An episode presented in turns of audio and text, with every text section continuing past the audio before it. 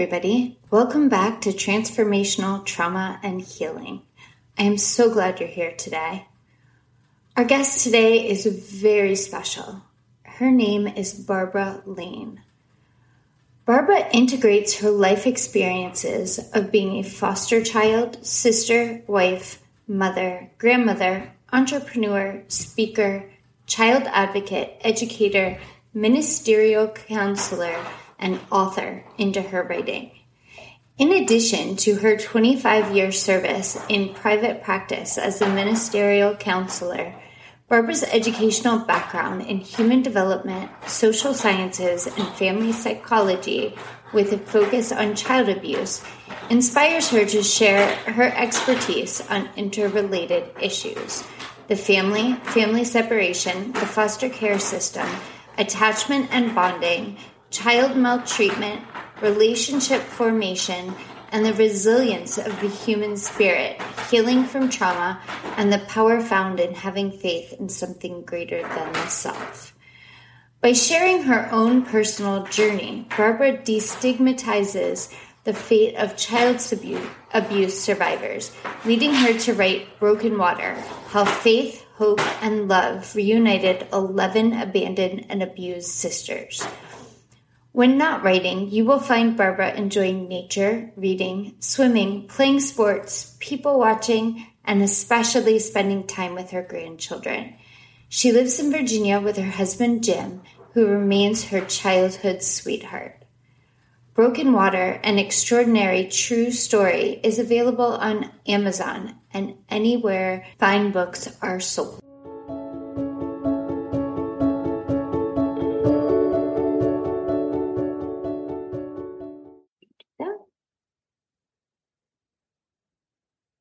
All right.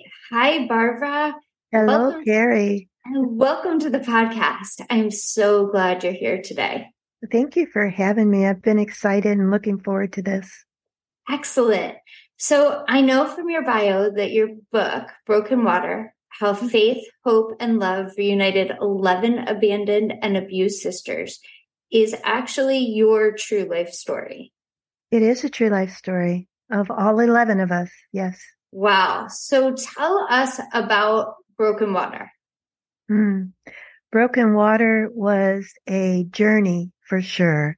Um, it, when I was three, our family fell apart, and several of us sisters were placed in an orphanage. Mm-hmm. Um, I didn't feel any trauma from that because I was with my sisters who just loved me. the trauma was when we were all separated and placed into different foster homes. One sister and I were placed in a foster home, which caused us to lose contact with the rest of the sisters. That was the trauma. Okay. Um, that separation from the siblings. We reunited 43 years later. And wow yeah, it was such a joyous time. I can't even tell you. And it was like we had never been apart, which people say, how can that be? I don't know. We had such a bond. I, I have a quote from a social worker I found in our files years later that said she had never known a group of sisters to be so bonded and to care for each other so deeply. And it broke her heart to separate us. So when we all got together, we just became like little kids again. I mean, did the silliest, funniest things and enjoyed each other so much. Um, and, um, I don't know, after we had been reunited maybe eight years or so, the question came up as to writing our stories and somehow I landed with the job. and and it took me 15 years to gather them all. Yeah. Oh, because sure. it's delicate and uh, I wasn't going to force any sister to tell any story they didn't want to share. Yeah. And we had this pack. If one sister said, no, I don't want to do it, we would drop it there. And, you know, I'm so proud of my sisters because all 11 of us stood up and told our stories over a course of time. And so that's the genesis of Broken Water. Okay. And what it contains is all of our stories growing up in foster care, adoptions, and, um, you know, the traumas that we all experienced and how we healed. Wow. Yeah. Wow. That is just remarkable. Mm-hmm. So what So I guess tell us what you're, where you are in the rank of 11, if you will. Sure. I'm one of the babies. They say I'm ninth of 11. Okay. And you were three when you were yes. placed in foster care. And, yes. and did you remain with that one sister the whole time? I did. We grew up in the uh, foster place. We were placed in a couple of foster homes, and then we eventually landed this. I'm not making it up. You can't make this stuff up. In a home of a mafia grunt, and wow, we we grew up with that environment and that culture, that mafia kind of um, culture, um, until my sister somewhat aged out of the system and even though they adopted us right before she did that to seal our records, right. Um, they kicked her out after that. And then I married shortly after that and left the home. So we stayed there till, till, you know, we were 18, 19. Wow. Yeah. Wow. So talk to me a little bit about you know, I want to uh, touch on, you know, what it was really like to meet your sisters after so long. Oh, I first have to preface it with I never forgot them.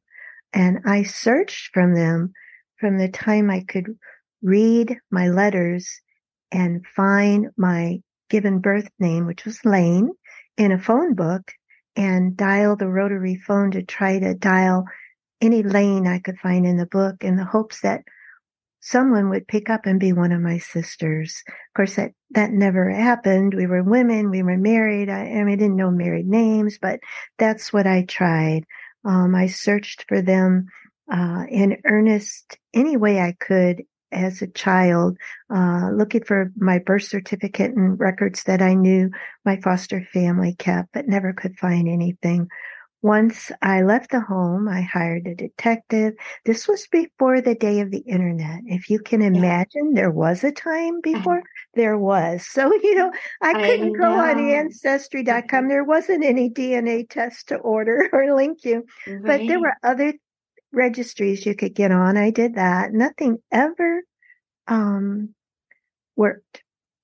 Okay. And one day, um, 43 years later, um, we, I just had this wild premonition that they were going to find me and that they were going to find me like in three days. And they did. They absolutely did. Wow. And so when, when I first saw my sisters, there were a few older sisters standing in the driveway of the home where we were all going to meet the very next day. Um, I literally got out of the car before it stopped and flew myself, just dropped myself into their arms and they caught me. And, you know, we sobbed. What else can I say? And, and they checked my nose, my fingers, my ears, like, this is really you, Barbie Sue. They call me Barbie Sue. Aww. And my sister Kay that I grew up with. Oh, Holy cow, these are the lost babies. Cause some of the sisters knew kind of where each other what was or where they were, but they're kind of scattered in the wind, you know, and, okay. and didn't reunite all together until um, that time. So what does that feel like? How do you put words? As a writer, I'm supposed to be able to put words on things. And I will tell you, it's, it, I'm still speechless when I talk of it. Yeah. I know how you put words on something that you longed for your entire life and then it finally actually happened and it's surreal. You don't think, you know, you have to pinch yourself to comprehend that it actually happened. And, you know, the same love and nurturing I remembered before I was three was still there. Um, and, wow. and just surrounded Kay and I. It, it was just a beautiful, beautiful event. That's amazing. So with your premonition, if you will, mm-hmm. um, mm-hmm. how did your sisters end up coming to you? What from their side of it? What? How okay. did they find you? Sure. Um, my one of my eldest sisters, Ellen, had kind of a similar experience. um, she was trying to gather as many sisters as she could where she knew kind of where they were or could figure out where they were and do a reunion. And she just started sobbing with feelings for Kay and I that she didn't know how to find us, but a feeling that she would. Wow. And her son was there with his best friend. His best friend said, You're breaking my heart. Ellen, why are you crying? And she told him this story. And she had framed a photo that was put in the St. Louis Post Dispatch, I believe, um, where Kay and I were pictured with our foster parents um, in an attempt to promote loving foster homes. Imagine, right? Wow. So does that tell you the depth of secrecy that that we lived in and the pretense that sure. uh, was put up? But anyway, she showed him that article and it had the last name of my foster parents.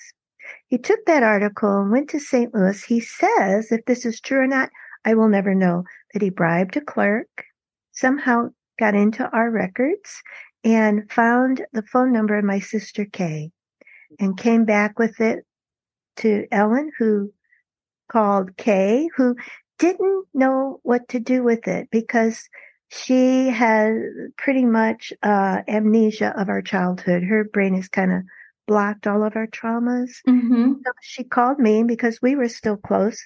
She called me. We were at the beach and she says, I don't know what to do with this.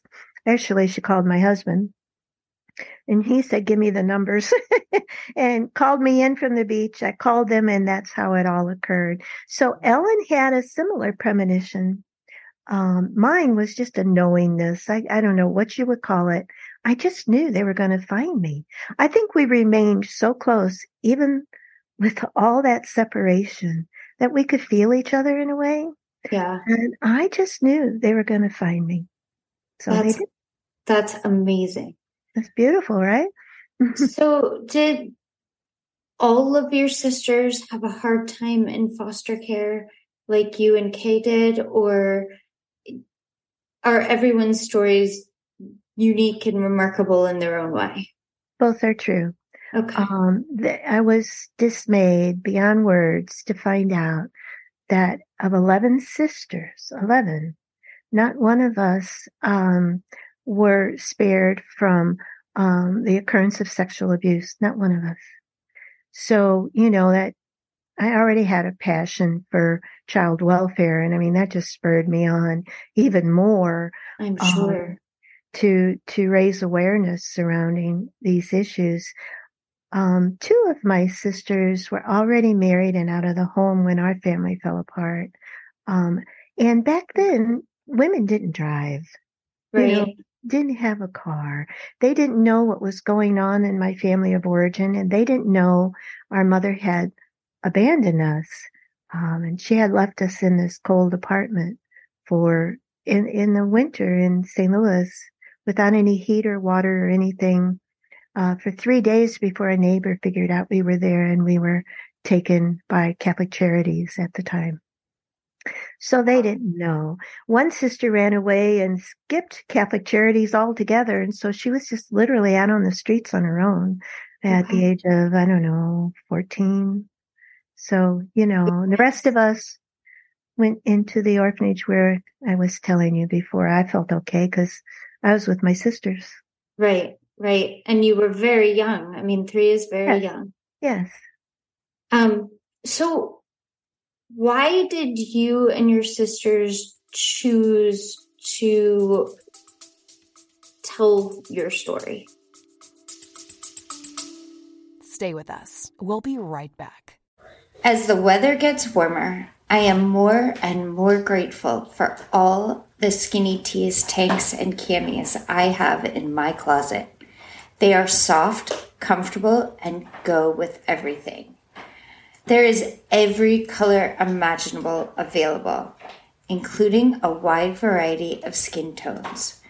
For 30% off your order, go to www.skinnytees.com and use my code TTH30.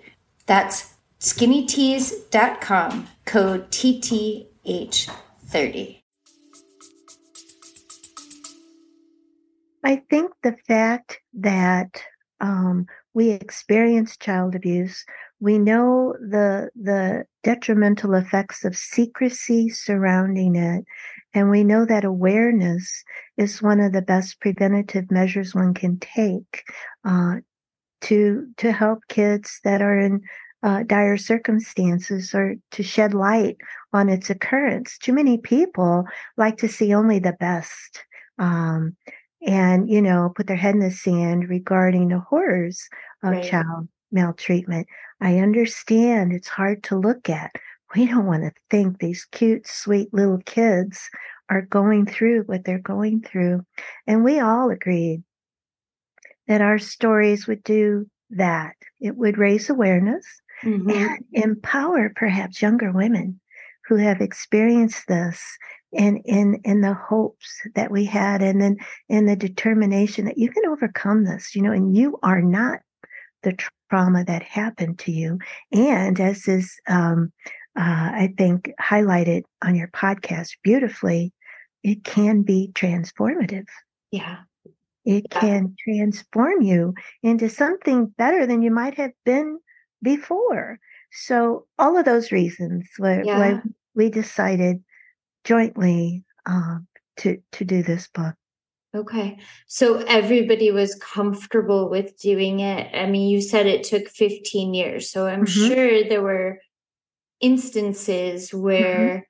it was really frightening to tell the story. It was horrific. Um, and, you know, I always said, you don't have to. We can stop this here. You know, I, I, I had no attachment to it. Um, I knew I could raise awareness other ways. It was in my field already.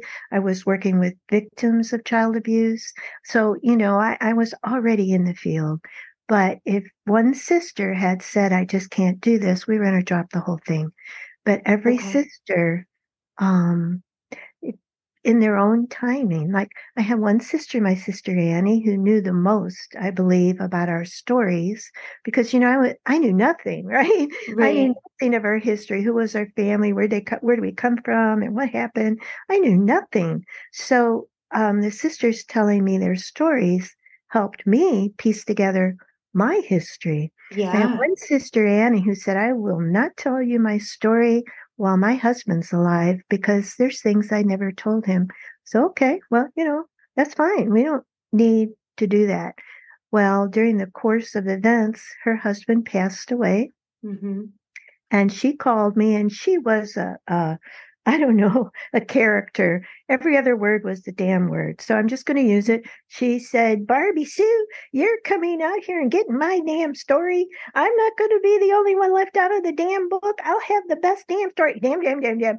So, so I went to I went to her and spent a week to gather her story. And she did have most of the missing pieces. And I want to tell you, this is how this entire book progressed.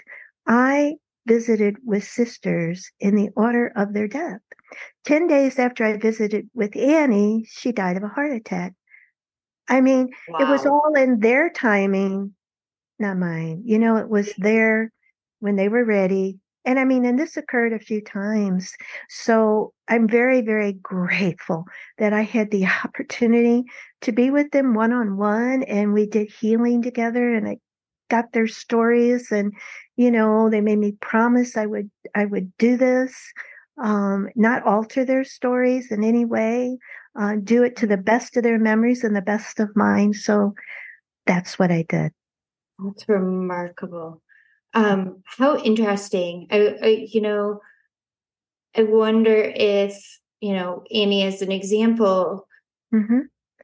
had had to get it out Yes. But before she could go, you know, yes. like you know, what a beautiful thought. And I think you might be right because once we finished the writing of her story, she got up and did the funky chicken. She said, I have never felt so good. so, you know, I got up and tried to do the funky chicken with her, although her funky chicken cannot be beat. so, yes, there was a lot of uh, relief uh, with with many of them. Yeah, Yeah. So, you know, at, as we've said before, um, trauma can be transformational. Um, yeah. I, I, my own book is called "Trauma is a Catalyst."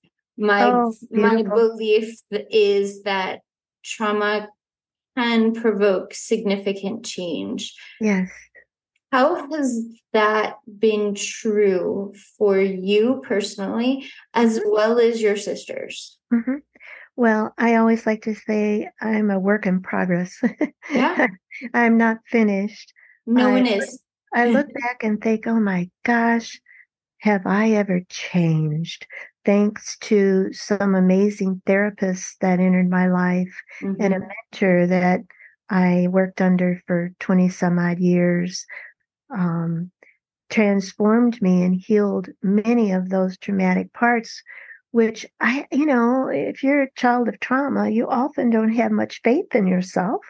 You know, that right. inner wisdom or trusting your gut, you kind of lose connection with that. Sure, so whatever absolutely. anyone tells you you are, if you're not smart, you believe it. If you're not attractive, you believe it. If you're not worth anything, you believe it. If you're told that often enough. Right. But through healing the trauma, working on the trauma, I recognized that all of those were lies. Mm-hmm. And that's the joyous part. When right. you get to reconnect with the truth of who you really are, mm-hmm. and it's just like such a high. It's like, holy cow, I'm okay. I'm not only okay, I'm pretty dynamic. And so, you mm-hmm. know, that transformation affects every part of your life, everything you do, right? Yeah. Uh, the way you meet people, the way you hold yourself, the way you speak, everything.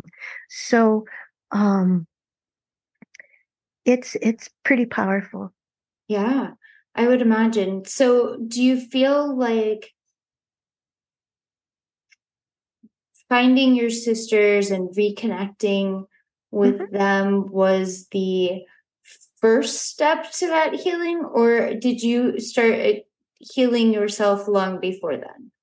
Well, when I was in my 30s, I believe, um, I could recognize in myself behaviors that I knew that that that that's you know over the top, like um, OCD about keeping the house clean, mm-hmm. things like that. But some reason I knew you know i've got to deal with this this this cannot be good so um, I, the first therapist I went to was a psychiatrist, and he sat behind his desk and he had his glasses down on his nose. And, you know, he says the same question he probably asked everyone who walked into his office Tell me about your childhood, right? And right. So I don't know where I got the um, courage to say to him, I was sexually abused by my foster father, uh, physically and sexually.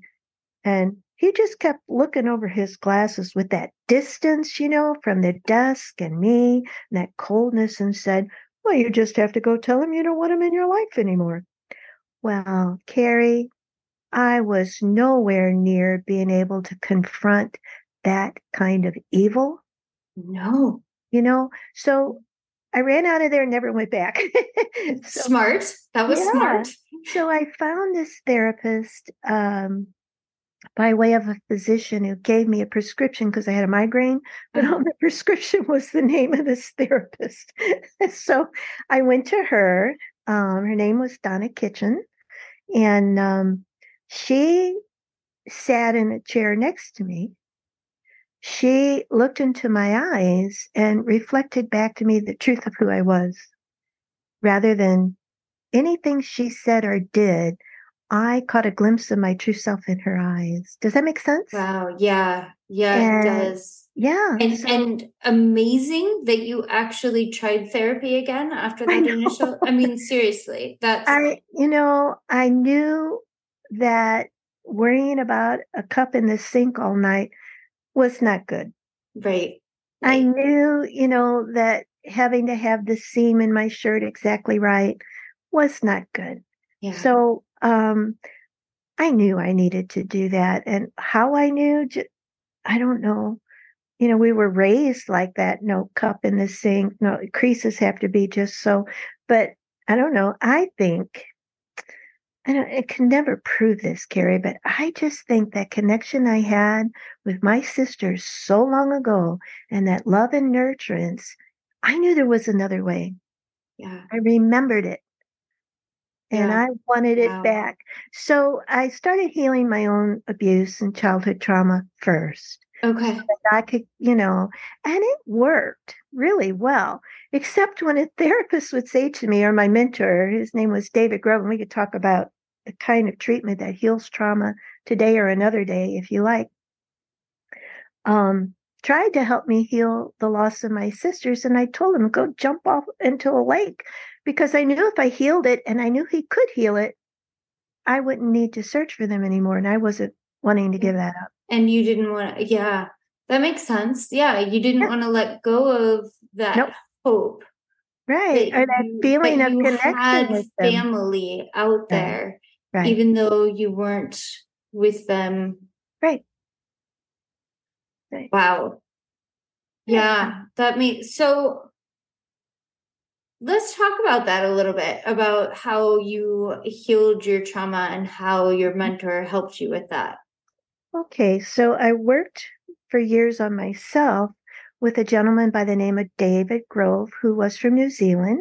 I say past tense because he passed away. Okay. Um, but he came up with this um, theory of um, epistemological metaphor. The origins of your trauma leave as a child a metaphorical kind of image within your body. You know, similar to the book you, Your Body Remembers, Mhm. um, but dissimilar in many, many ways. And he had a very soft, hypnotic voice. And he would start asking non invasive questions while you were relaxing um, about what would you like to have happen? And I would say, you know, I just don't want to feel so sad all the time. He would say, How do you know you feel sad? Whereabouts? And I would be able to locate a place in my body where I held that sadness. This is Mhm. just a really brief explanation of a very complex theory. But anyway, he he would go on to say, and what would sadness like to do? Uh, or first of all, what is that sadness like? And then you just you just kind of tend to make a metaphor out of it. It's like a top that won't stop spinning. You've got that in there.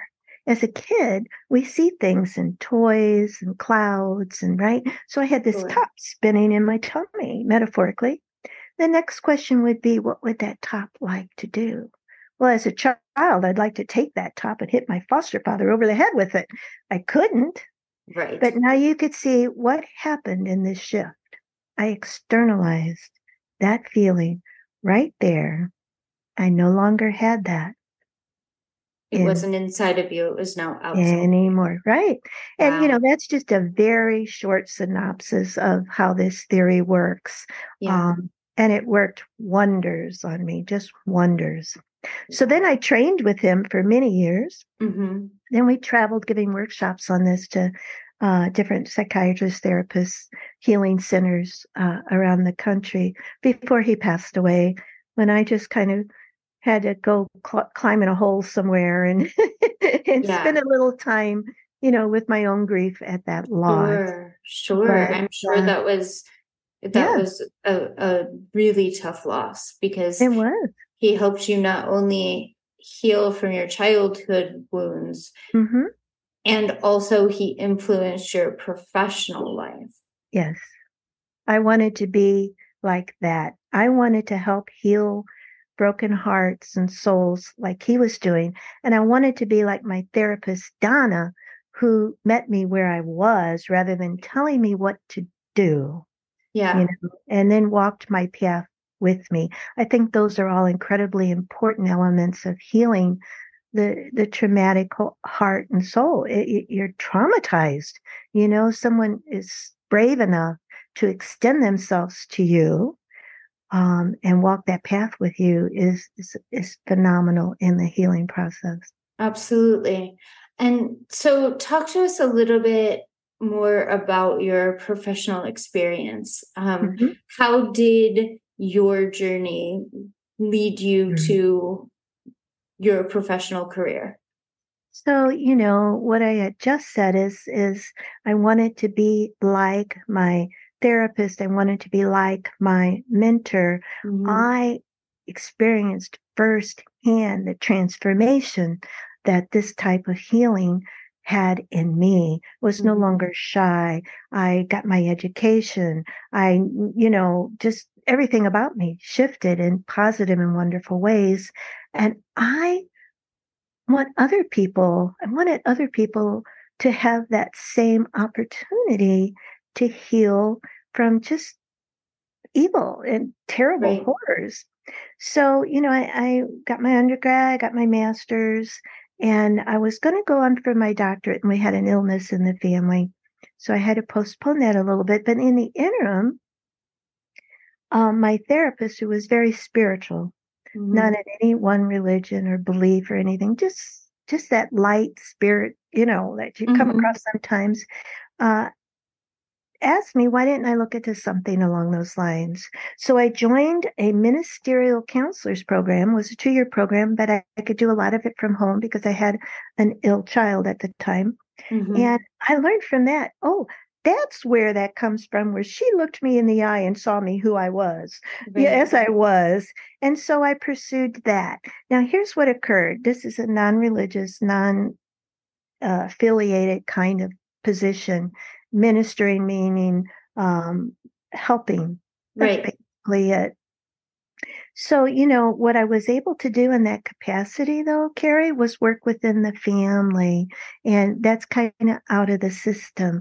By that, I mean, you know, if you're a licensed psychologist or uh, you, you really are, you know, have some boundaries you have to maintain. Um, and they're good boundaries. Um, yes. Um, but as a minister, I go have dinner with them you know, I would bury grandma or perform marriages or what have right. you. I knew the whole family system. And I could work with the professionals in the area who would often refer them to me and say, Can you help me with this? Right. Because, you know, it, it, was similar. I worked as a child advocate as well. It's similar to that in some ways because you're outside of the system. You're not limited by the rules that these social workers are and counselors and everything. For example, I could go visit one of my CASA childs at three in the morning if I thought it important. And right. I'd go with my police friend and he'd knock on the door and they would have to let me in. And I knew everything that was going on right then and there. Right. And could tell the judge, you're out of the system. And I thought, boy, that's really effective. And I was super effective in my career. I had turned people away, which was sad. That is that does feel sad. You know, mm-hmm. like how amazing that you have been able to impact so many children, right? And yeah. also, there is that little tinge of grief for not being able to impact all of them. Because, right. um, as you know firsthand, no one deserves to be put through what you and your sisters were put through. No, no child deserves uh, to be mistreated. Um, sadly, the numbers are staggering. They really but, are. Um, do they deserve it? Even with the worst behavior, they don't deserve it. No. Yeah. So,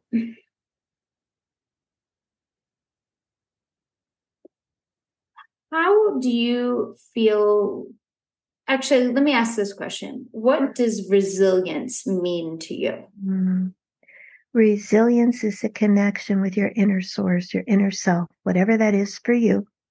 That inner source of knowingness, that knowledge that we're all born with, that it, that gut feeling, we're born with that. And trauma separates us from that.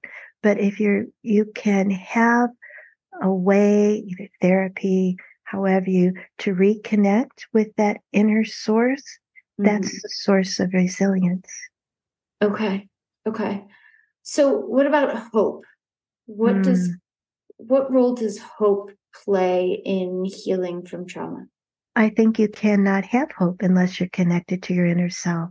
That is a faith not a religious faith but a faith in knowing you have everything inside of you that it takes.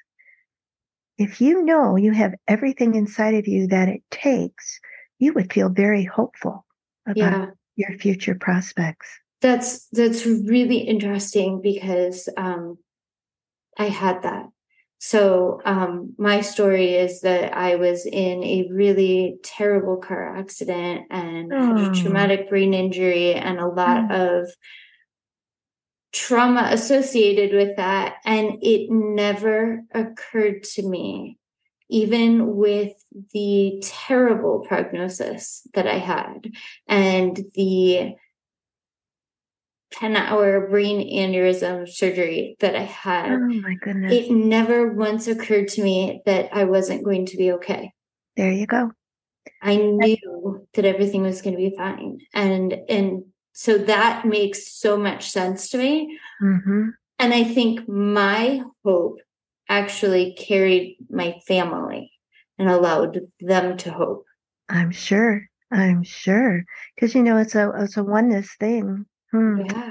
Yeah. Well, I'm sorry you went through that, but look where you are, right? I absolutely. And and honestly, and I and you know, you may feel the same way about this. Um I wouldn't there's nothing great about what happened, right? Like that was very, very hard. And it took a lot of work to get through it and to be where I am now. But I also wouldn't give it back. Stay with us. We'll be right back. Hi, everyone. Carrie here. Thanks so much for listening today. As many of you know, my new book, Trauma is a Catalyst, is available now on Amazon and barnesandnoble.com.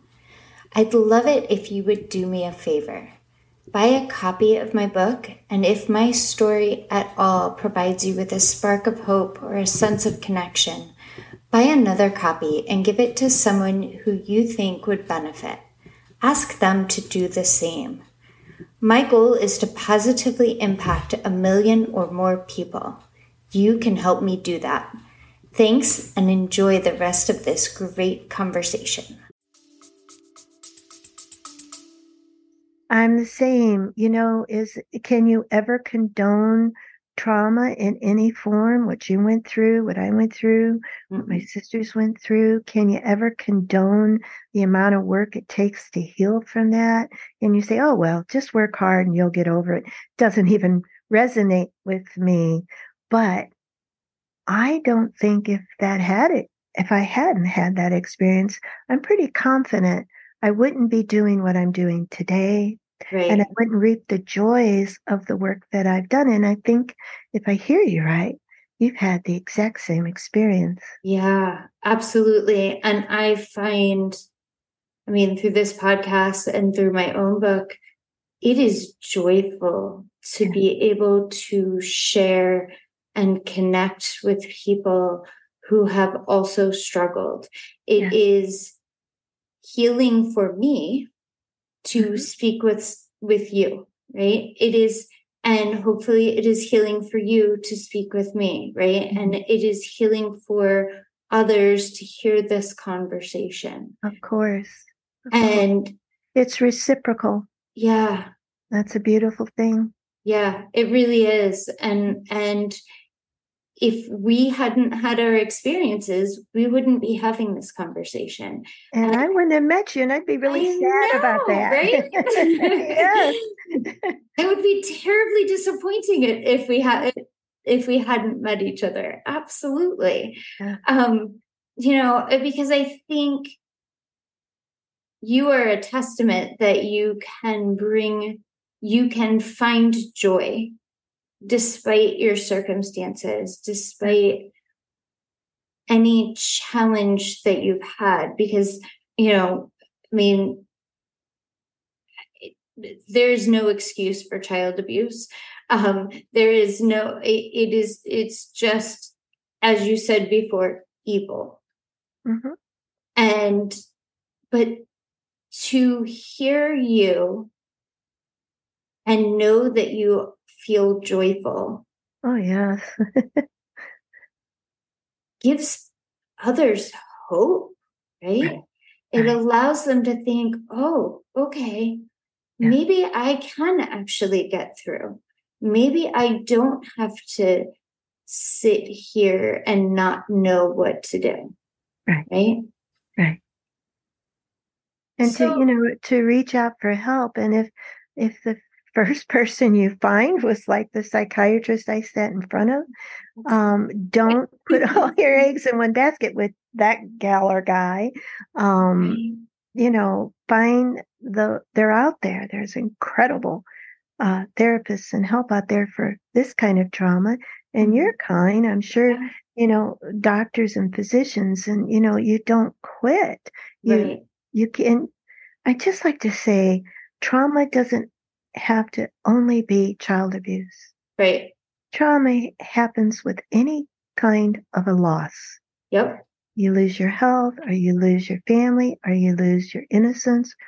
Loss is, you know, the basis of uh, carrying that trauma inside of you. Yeah. Yeah. And it can impact everything. Right. And it can impact everything in a positive way if you heal it, heal that trauma, or it can impact everything in a negative way if you continue to hold on to it. Right. Right. So, so this is something interesting because you you said you know to keep at it find the resources there are so many resources out there and i will absolutely agree with you that there are so many resources out there and i know from my own experience and you probably know this too from your experience if you don't know where to find those resources or mm-hmm. don't know they exist, it kind of puts you behind the eight ball, if you will. It sure does. And I think that that, I think having these kinds of conversations and destigmatizing trauma hmm allows people to realize that there are things out there. It's just that nobody talks about that. That's right. And so we're talking about it today. Yeah. and we're sharing on your podcast. Thank you so much. This important message. And you know, what works for one isn't the answer for another. There's, there's no one right way to heal trauma. And I gotta, Carrie, I don't know what you think, but I don't think there's anyone walking the face of the earth that hasn't experienced some level of trauma maybe their background and histories was such that uh, to them it's a minor thing and they Right. work their own way through it. God bless them. That's great. But trauma is such a common thing that isn't it sad that we can't talk about it? hmm I think we lose so much as a culture, as a society, Yeah. by not talking about it because we are creating this thing that this is bad. What you experienced was bad. You must be bad because it, you you had that experience. Like that is the message. Even if that is the unintentional message, that is still the message. it is the so message. people are afraid to say, I had this thing happen to me and I don't know what to do. Can you help me? Right. So someone has to know it's okay to ask for help.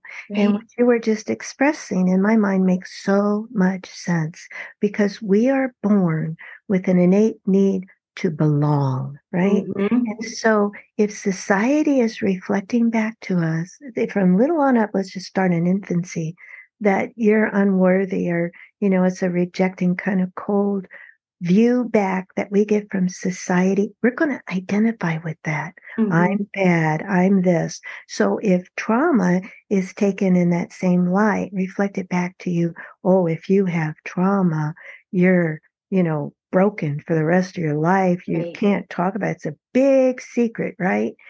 Then that child or even that young person or at my age even risks the ability of identifying with that as that's who they are.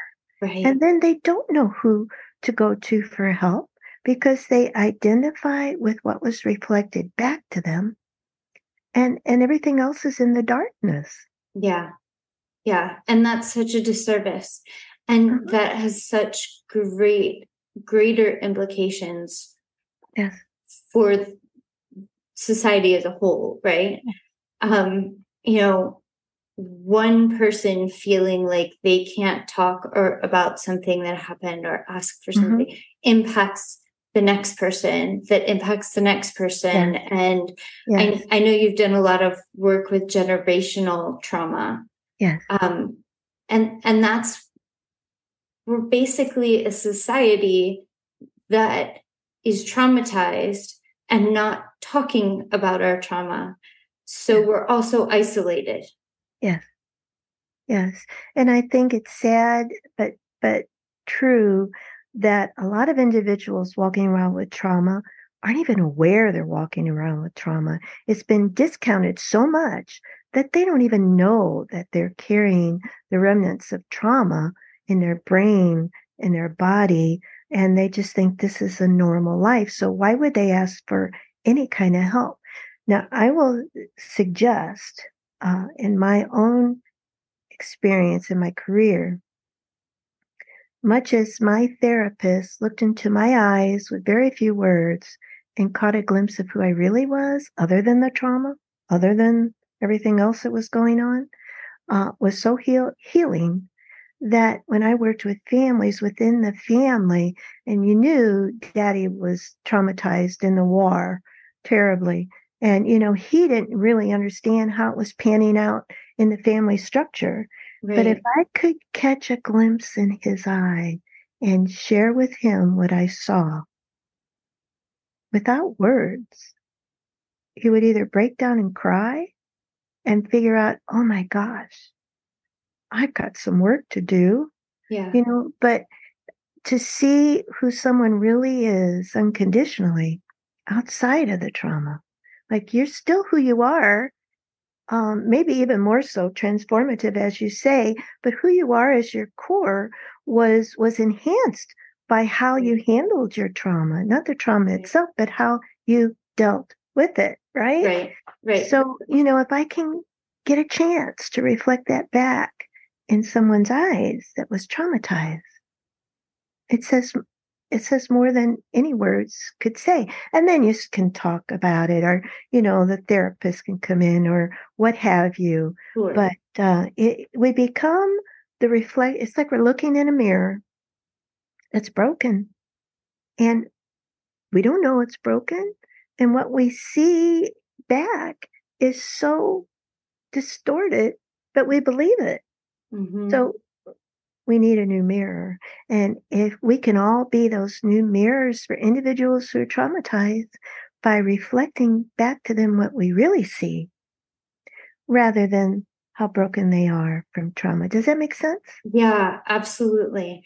And I I think the that it would make such a difference to mm-hmm. so many people. Right. And I think you and I are chipping away at that um, you know, by telling our stories and by yeah. talking with one another and sharing other people's stories. I think this allows people to realize there may be a different reflection. They might realize they need to find a new mirror, leave mm-hmm. that relationship, or, you know, put a boundary between a relative that keeps bringing you down. You know you need a new mirror and and in that you can see who you really are. Yeah. Yeah, yeah. wow. This has been absolutely amazing. Thank you barbara. Oh thank you carrie. I just been honored to be here i just really grateful for what you're doing. Oh, takes a uh lot of time i know. It, it does but you know what? It doesn't feel like it, oh, it, that, this mm-hmm. is one of those joyful things that I get to do. That's beautiful. You're in your flow. Yeah, yeah. So, um, as mentioned in the beginning, um, Broken Water can be found on Amazon or anywhere fine books are sold. Please do yourself a favor and purchase this book today. Thank you so much, Barbara. I really enjoyed having you on today. Thank you, Carrie. It's been my honor.